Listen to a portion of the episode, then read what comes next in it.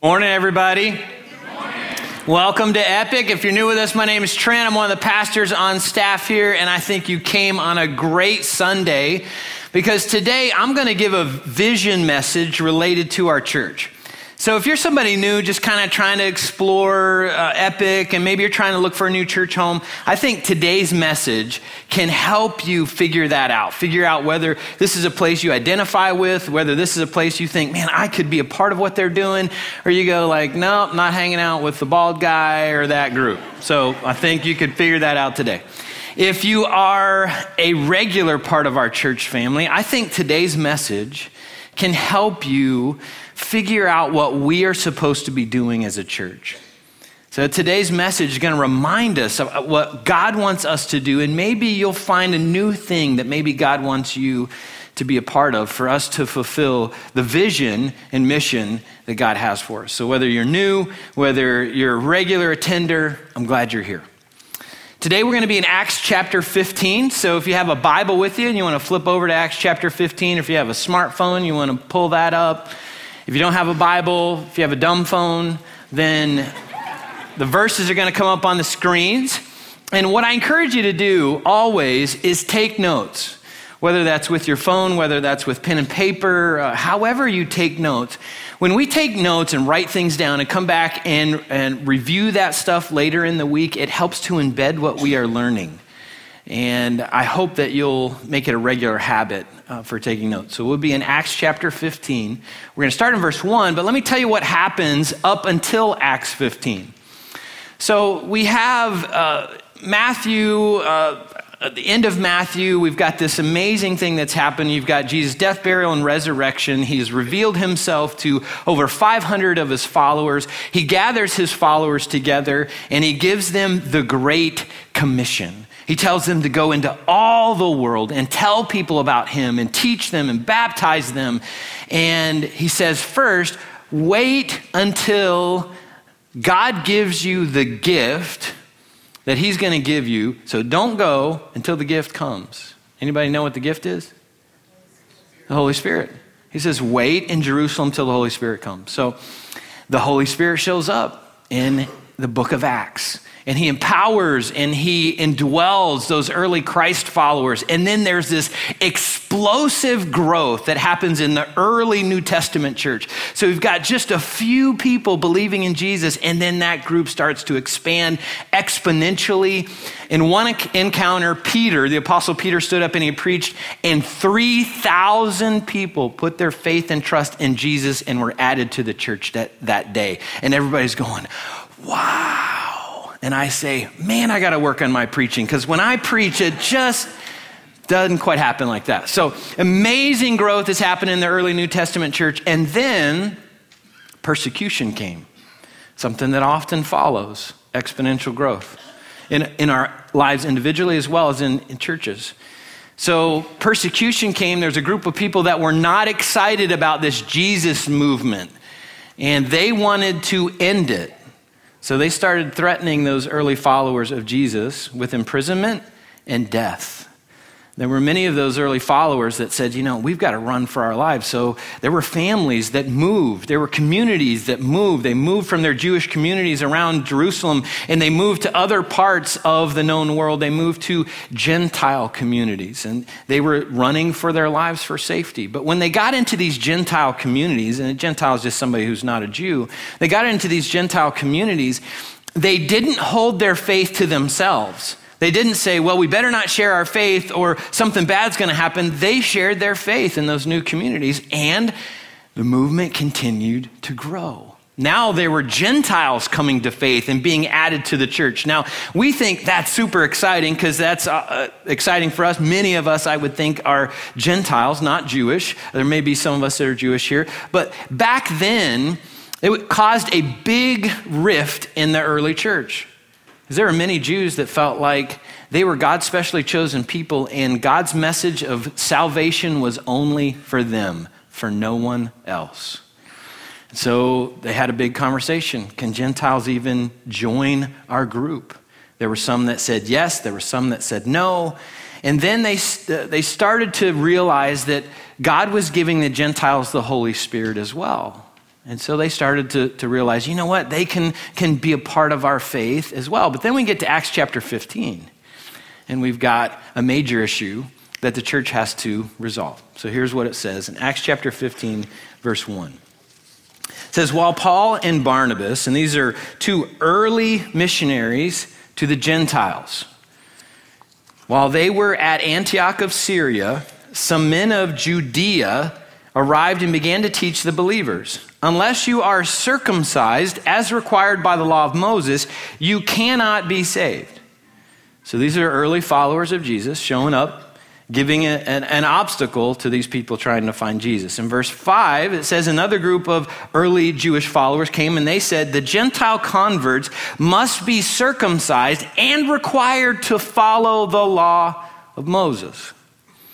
So there's an early group of followers of Jesus that said faith alone is not enough. These Gentiles who've been outside of our faith, outside of our group for a very long time, they have to do something in addition to faith in Jesus so that they can now have faith in Jesus and be a part of our group. So, in essence, they put obstacles in front of those Gentiles who were seeking God and God Himself. So, I'm going to use these boxes this morning to represent the obstacles that were placed in front of these early Gentiles. So give me just a second to get these obstacles in place. They put the obstacle of circumcision, they put the obstacle of following the rules and being really good at following the rules. They put all these obstacles in front of people who are seeking God and God Himself. So, verse 6 says this they had a big issue whether they were going to allow this or not. It says, So the apostles and elders met together to resolve this issue.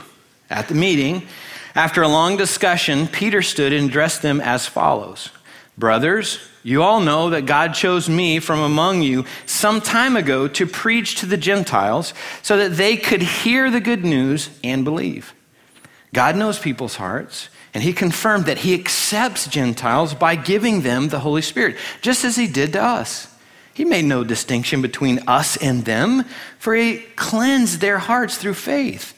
So, why are you now challenging God by burdening the Gentile believers with a yoke that neither we nor our ancestors were able to bear?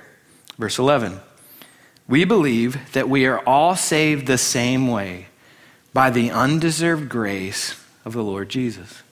Super important verse there. We are all saved the same way, whether you are Jew or you are Gentile. We're all saved through the undeserved grace of our Lord Jesus. Verse 12.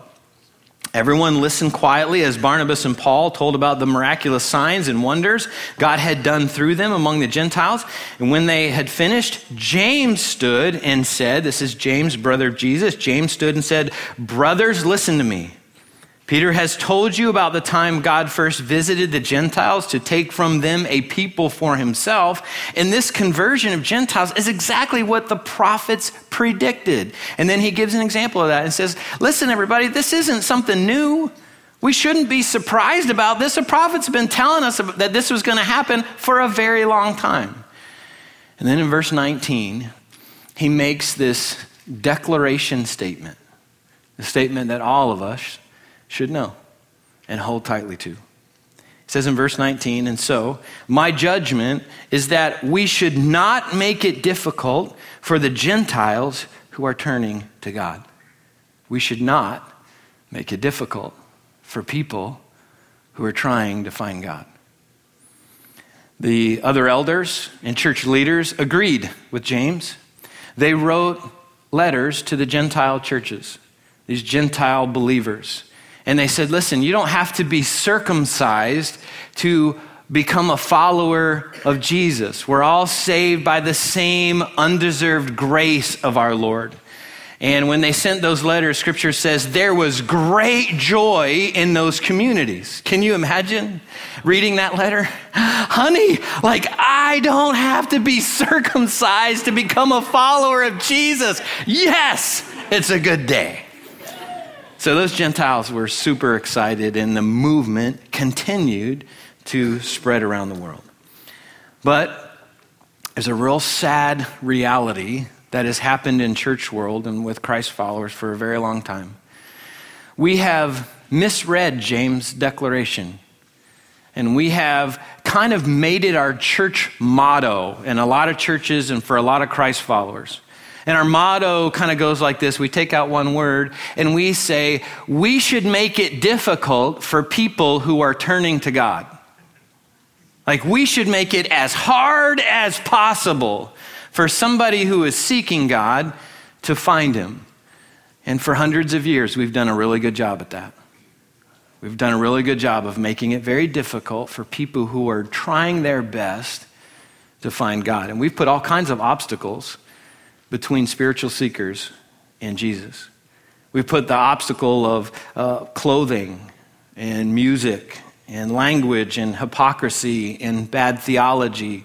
We've even put the obstacles of judgmentalism and legalism. So, all kinds of obstacles that Christ followers and church leaders have put between people seeking God and God Himself. And so, I'm just going to explore a few of those things and how they apply to us as a church.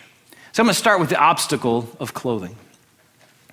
I grew up around the church world, and uh, the churches that I grew up in had this kind of unspoken rule that sometimes was spoken about clothing, and it was that if you didn't show up in approved church clothing, you were not welcome.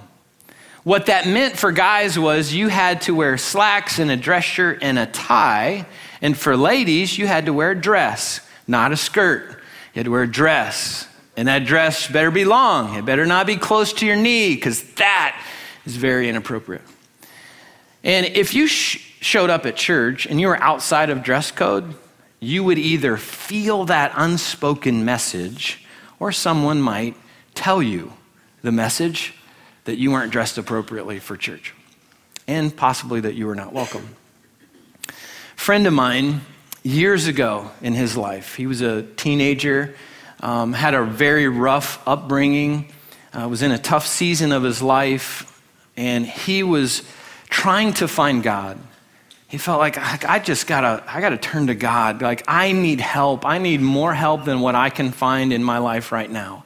And he thought, you know, like, I should, I should go to church. Maybe I could meet God there. Maybe God uh, could help me if I just go to church and kind of make some connections there and get some help. So he decided to go to church. Problem was, he had long hair. He was kind of a punk rocker back then. Uh, only had kind of ripped jeans and a t shirt, and wore that to church. Walked into church, and one of the church leaders confronted him and told him he was out of dress code. He said, uh, Go cut your hair, go put on church clothes. When you do that, you can come back. It took my friend over 30 years to come back to church. It was a huge obstacle.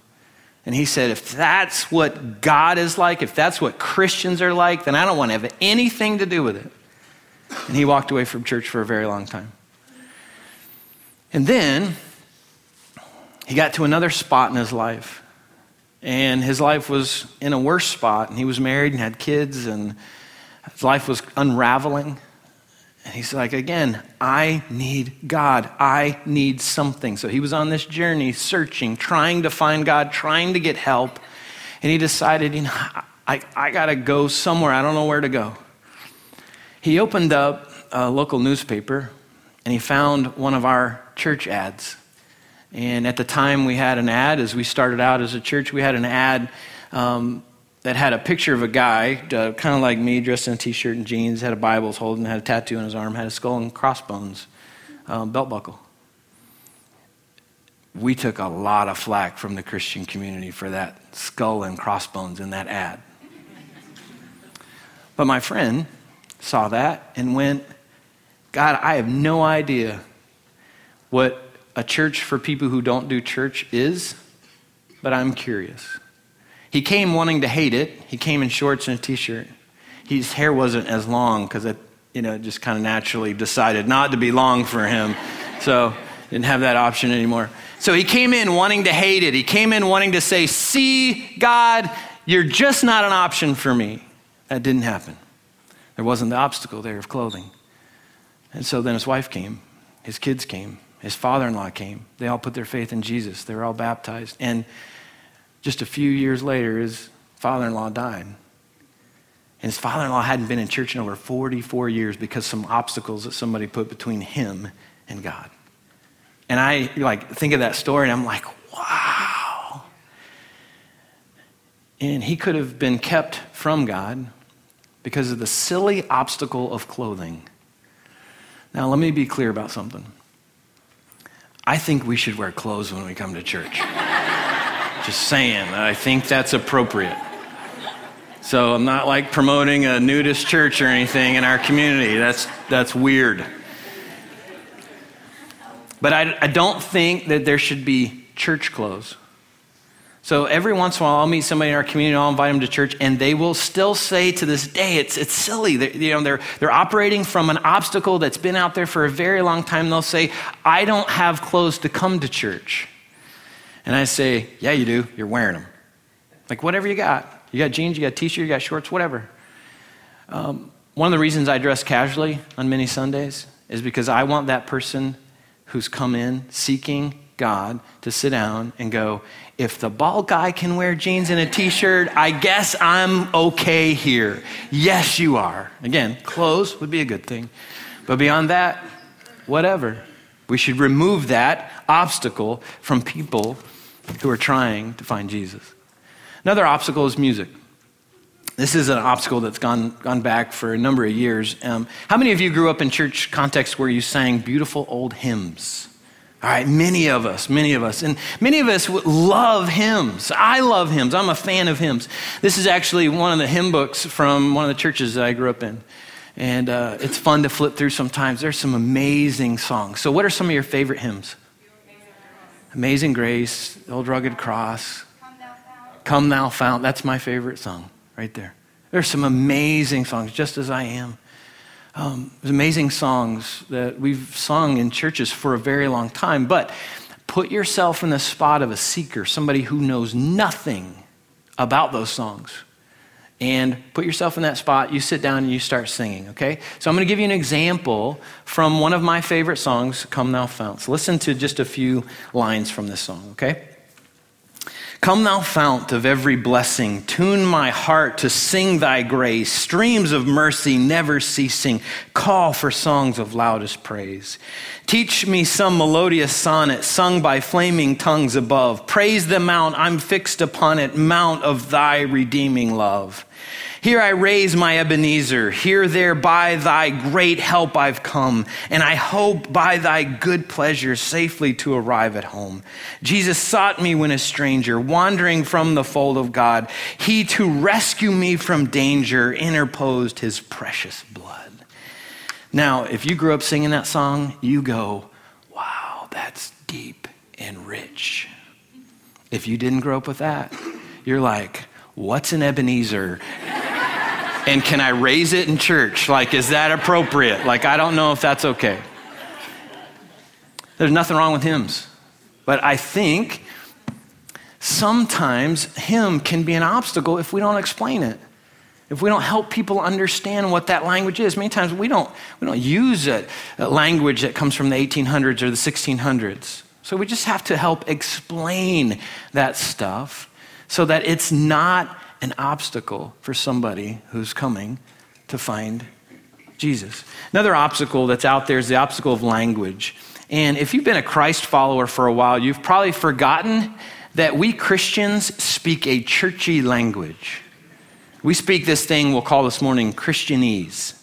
And not everybody speaks that. And everybody knows what, what that is. Again, I grew up in church world, and so it was common for us to talk about sanctification, justification, substitutionary atonement, very deep um, doctrines of the Christian faith. But if you don't know what those doctrines are, you hear those words and you go, what does that mean? Like, that is just some different stuff. And so I think we've got to work hard to explain that stuff so that people understand it few years ago, my wife and I were sitting in a doctor's office. we had uh, some issues my wife was dealing with medically, and so we needed some advice, some guidance on what to do. So this doctor was super smart. Not only medical doctor, had a PhD in biochemistry. And she worked hard to speak down to my level. And I worked very hard to listen up to her level.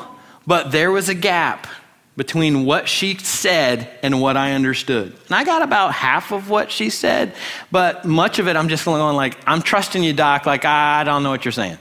Like, just tell us what pill to take and we'll try it. Now, we may tolerate that in the medical community, but most people don't tolerate that in the church community. Again, if you are a seeker and you are trying to find God and you come in and you sit down in a church environment and they use these big churchy words that you don't know, you most likely will feel like an outsider, not an insider. And how long will you hang out in a group like that? I'm not thinking very long. So I think we have to work hard to remove the barrier of our Christianese so that people who are trying to find God can understand it. So we should tell people about God's amazing grace in everyday common terms because it's so amazing for everybody. And Jesus said, even a child can understand it. So we need to explain it in a way that all of us can understand it. Another one of the obstacles that stands between people trying to find God and God Himself is the obstacle of bad theology.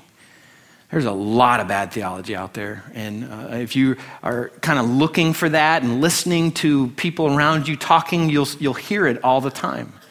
And we actually discovered some of that when we were down in Guatemala. So uh, I got to be involved with my family on our trip, our first trip to Guatemala this summer, and had an amazing experience with that team. And the, the uh, home that we built, we built on Monday. There's actually some pictures going to come up on the screens here to kind of help me tell the story. So that's our team. Uh, building this home, and we're standing by the home. It looks kind of like a glorified shed, but it's an amazing home compared to what many of these families live in. And you look in the middle of that picture there, you'll see a lady smiling. She's holding a little baby with a little blue and the green sleeve. She's smiling. Her name is Carmen. That's the mom that we built the home for. So we're building the home on Monday, and on Monday, Frank and I, one of the team members, he speaks Spanish and I speak no hablo. so we went to talk to her. And through Frank, we, I had a conversation with Carmen about her faith and found out a little bit about her life and about her faith journey and found out she's not a Christ follower. And the reason she's not a Christ follower is because she said, I'm not good enough. I'm, I'm afraid my imperfections will cause God to judge me severely. If I mess up, God will punish me so bad. I just don't want that. So that kept her, that bad theology was the obstacle that kept her from finding Jesus. So I tried to help her understand correct theology, help her understand that God is a God of grace and mercy. And our relationship with Him is not based upon what we do, it's based upon what Jesus has done. And I asked her, Would you like to follow a God of grace? She said, I would, but I need to think about it. So she thought about it until Thursday. Thursday, we had about 50 moms come to an event that we had, and we had several of our ladies from our team share their story, their God story, how God has, transformed their lives. And so um, they shared the story. Then the ladies came out afterwards, and um, Frank and I um, met Carmen again. And so I asked her, I said, Have you been thinking about what we talked about? She said, Yeah. I said, Would you like to follow God of grace? And she said, Yes. And so that picture right there, somebody took of her receiving Jesus as her personal Lord and Savior. So I walked her through the ABC prayer of salvation. Uh, God, I admit I'm a sinner in need of a Savior. I believe Jesus is that Savior and died so I can live, and I commit my life to following you. That was a kind of a holy moment for us. It felt like we were standing on holy ground. Like, what a privilege to remove the obstacle of bad theology from someone so they can meet a God who died so they can live. Wow. There are people like that everywhere. There are people like that around you at work, at home, at school, wherever you go. There are people that have bad theology, and however they got their theology, whether it's because we didn't explain it right, because they got a wrong perception, or whatever, wherever they got that, there's something keeping them from Jesus, and God wants us to help remove that bad theology. There's all kinds of obstacles keeping people from Jesus that are around us. And maybe you're not a Christ follower, and maybe you've identified a few things this morning that have kept you from getting to know the God who loves you. God wants those obstacles removed. He sent Jesus to die so that those obstacles could be taken out of your way, so that you could meet Him and be transformed by Him today and for all of eternity. And if you are a Christ follower, God wants us to do everything we can to remove the obstacles that stand between spiritual seekers and God Himself. Why? because of James' declaration. We should not make it difficult for people who are turning to God. Now, the reason I think James made that statement is because of another doctrine in Scripture that so many of us don't understand. And the doctrine is this God is for you. Do you know how many people don't believe that? Carmen didn't believe that. Carmen thought God was against her. Carmen thought God was the one putting the obstacles between her and him, and he was the one making it difficult for her to even ever find him. And if she didn't do everything perfectly, she would suffer. And she didn't understand correct doctrine that God is for everyone. God is for you. And God wants us as his followers, if you're a follower of Jesus, God wants us to go everywhere telling everyone about that doctrine that God is for them, not against them. So we've been working hard at that since the beginning of our church. We're almost nine years old. And over the past nine years, we've worked hard at letting our community know that God is for them, and so are we. And that's why we take international mission trips. That's why we serve our community through 3G Sunday and 3G Saturday. That's why we do food drives with Grace Community Food Pantry. We, we work with Alpha Pregnancy Center. We, we build homes with Habitat for, for Humanity. That's why when a hurricane rolls through town, we mobilize teams to go out and help get people's lives back in order. Why? Because we want people to know that God is for you, He's not against you. And if you can understand that, that may just be one more obstacle that's taken out of your way so that you can find Him. Now, here's a new aspect of our vision as a church. Our elders, which is a group that provides spiritual leadership to our church, our elders sense it's time for us to get serious about getting into our own facility. So we sense, you know what, it, it's time for us to do that for the first three years of our lives, we were down in the Realty building on State Road 100. Past almost six years, we've been here. And we have loved the buildings we've been in and the partnerships we've been able to establish. I met with our principal, uh, new principal here. Uh, in the past, we've been here six years, we've had five new principals in six years. And God has been very gracious to us. Uh, any new principal and we could be out of a school. We could be out of a facility. Any new superintendent, any new governor. Um, at any point on the journey, we could be forced to find a new home. Uh, so God has been very gracious to us. And so I met with that principal, and he said, Man, I love what I hear about your church and our community. I mean, I just hear about you guys everywhere. I drive by on Sunday, and I'm like, Who's got a school event going on? Oh, yeah, that's the church. So I'm so grateful for the partnerships that we've been able to establish. But again, we sense we can't stay here forever. And we know we've got to be working now for when God might want us to get into that facility. So, just so you know, um, sometimes people ask, like, are you ever looking for anything different? I've been looking since almost day one of Epic starting. I've had so many conversations. I drive through our community and look at land and look at buildings and look at options all the time. If you've got an idea, I bet you I've, I've had it first. I've seen it. I bet you. Maybe not. I'm not, not saying I've seen everything, but just saying we've looked for a very long time. Our elders have done that as well, and our staff have been involved in that. Um, so if we were able to find a building that would work for us, we'd be very open to that. But at this point, we haven't been able to find a building. We're very interested in the 100 corridor where we started. That was where we began as a church. We're very interested and we feel called to that. And why? Is because we feel like the 100 corridor sits right at the middle of our community between Bunnell, between Flagler Beach, and Palm Coast. It's like kind of at the crossroads of our county. And so we feel like that's a great place for us to be what we call for Flagler. So our local missions motto is the two words for Flagler. We want our community to know that God is for them, and so are we. And so that drives us in what we do and why we do what we do.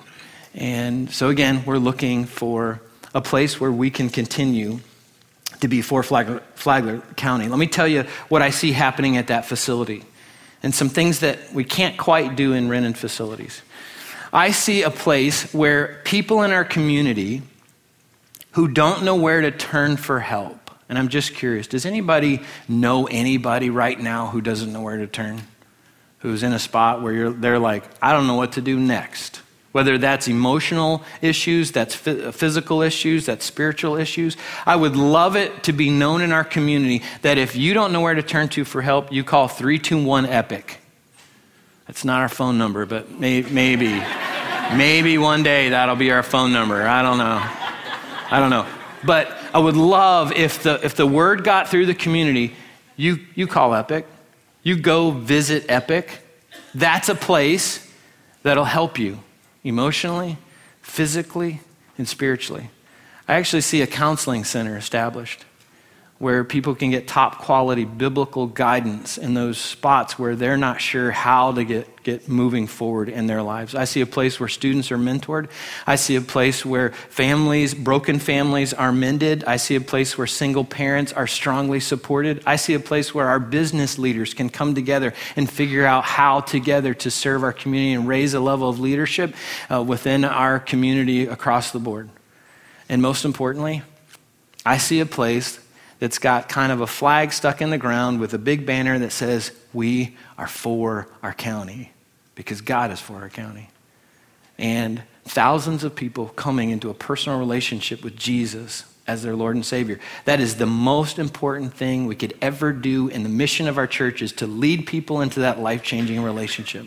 And over the past 9 years we've seen over 500 people do that. Anybody excited about that?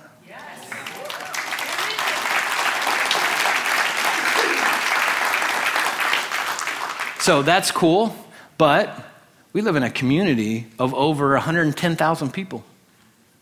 There are thousands of people in our community that are far from God, don't have a relationship. There's all kinds of barriers between them and God, and God wants us and other churches in our community to join together to reach those people so they can come into a life changing relationship with Him.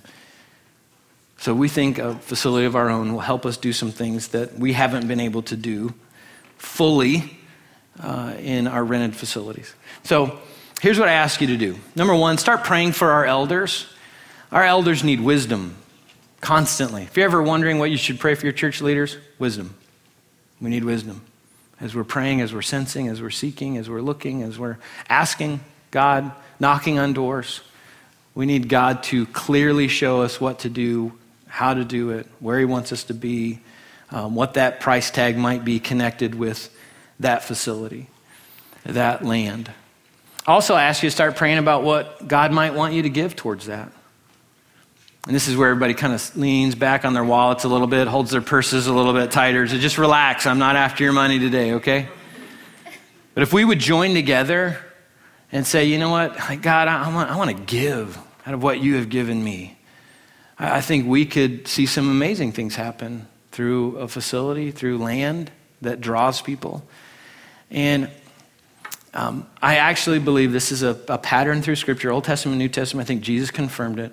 I think if all of us who have a church home would give back to God through that church 10% of our income, and then above that, give offerings as we feel led by God. I believe if we just did that, every church could fulfill the mission that God has for them. And every church would be that place where the community says, if you need help, that's the place you go.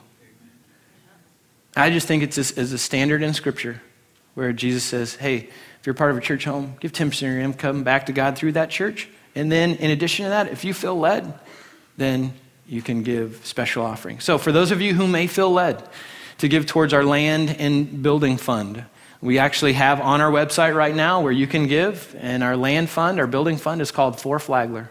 It just helps remind us what we're supposed to be doing and who we're supposed to be here serving.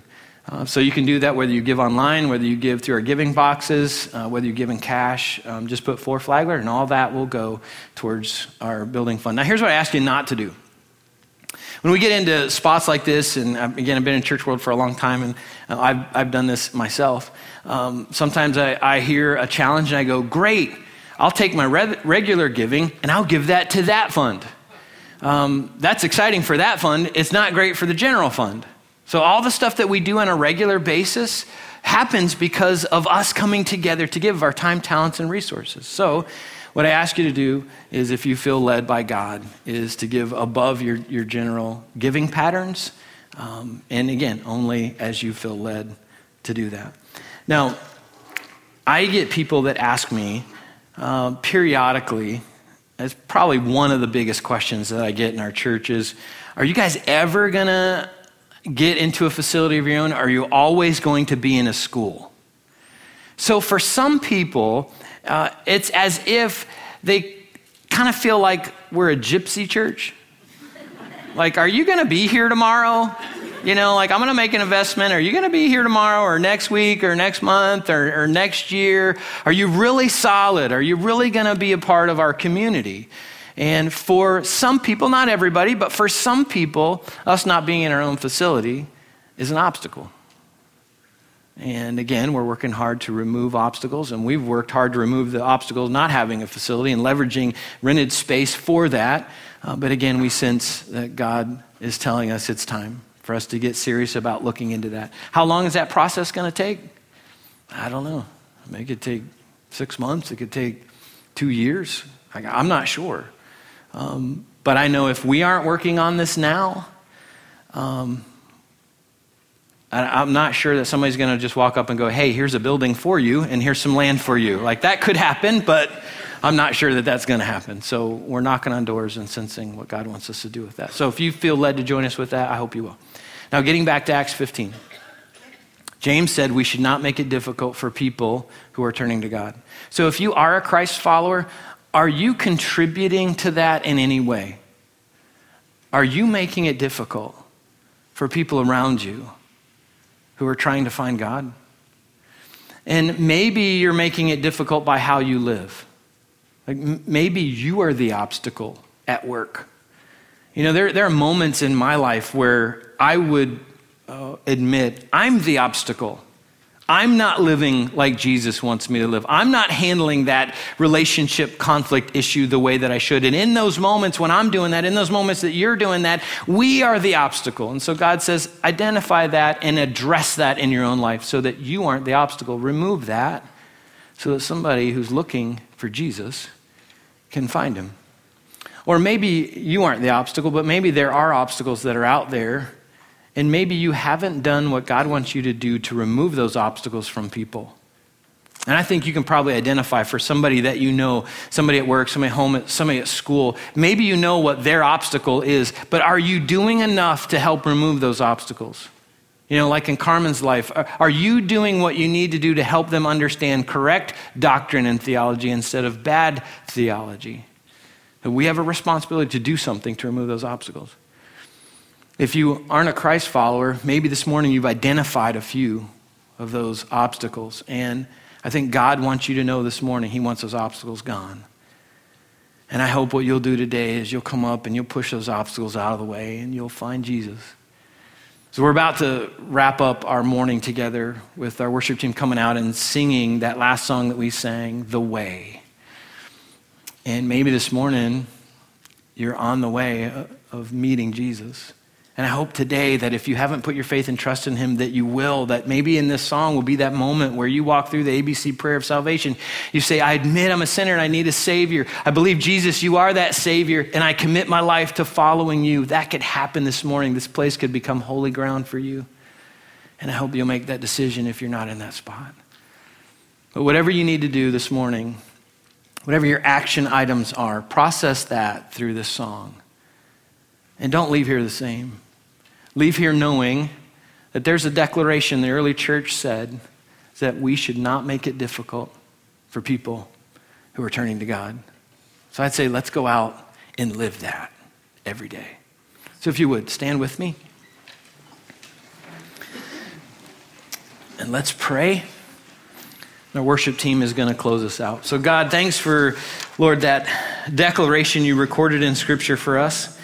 Um, Lord, that that first church meeting where they had to make that big decision could have played out very differently.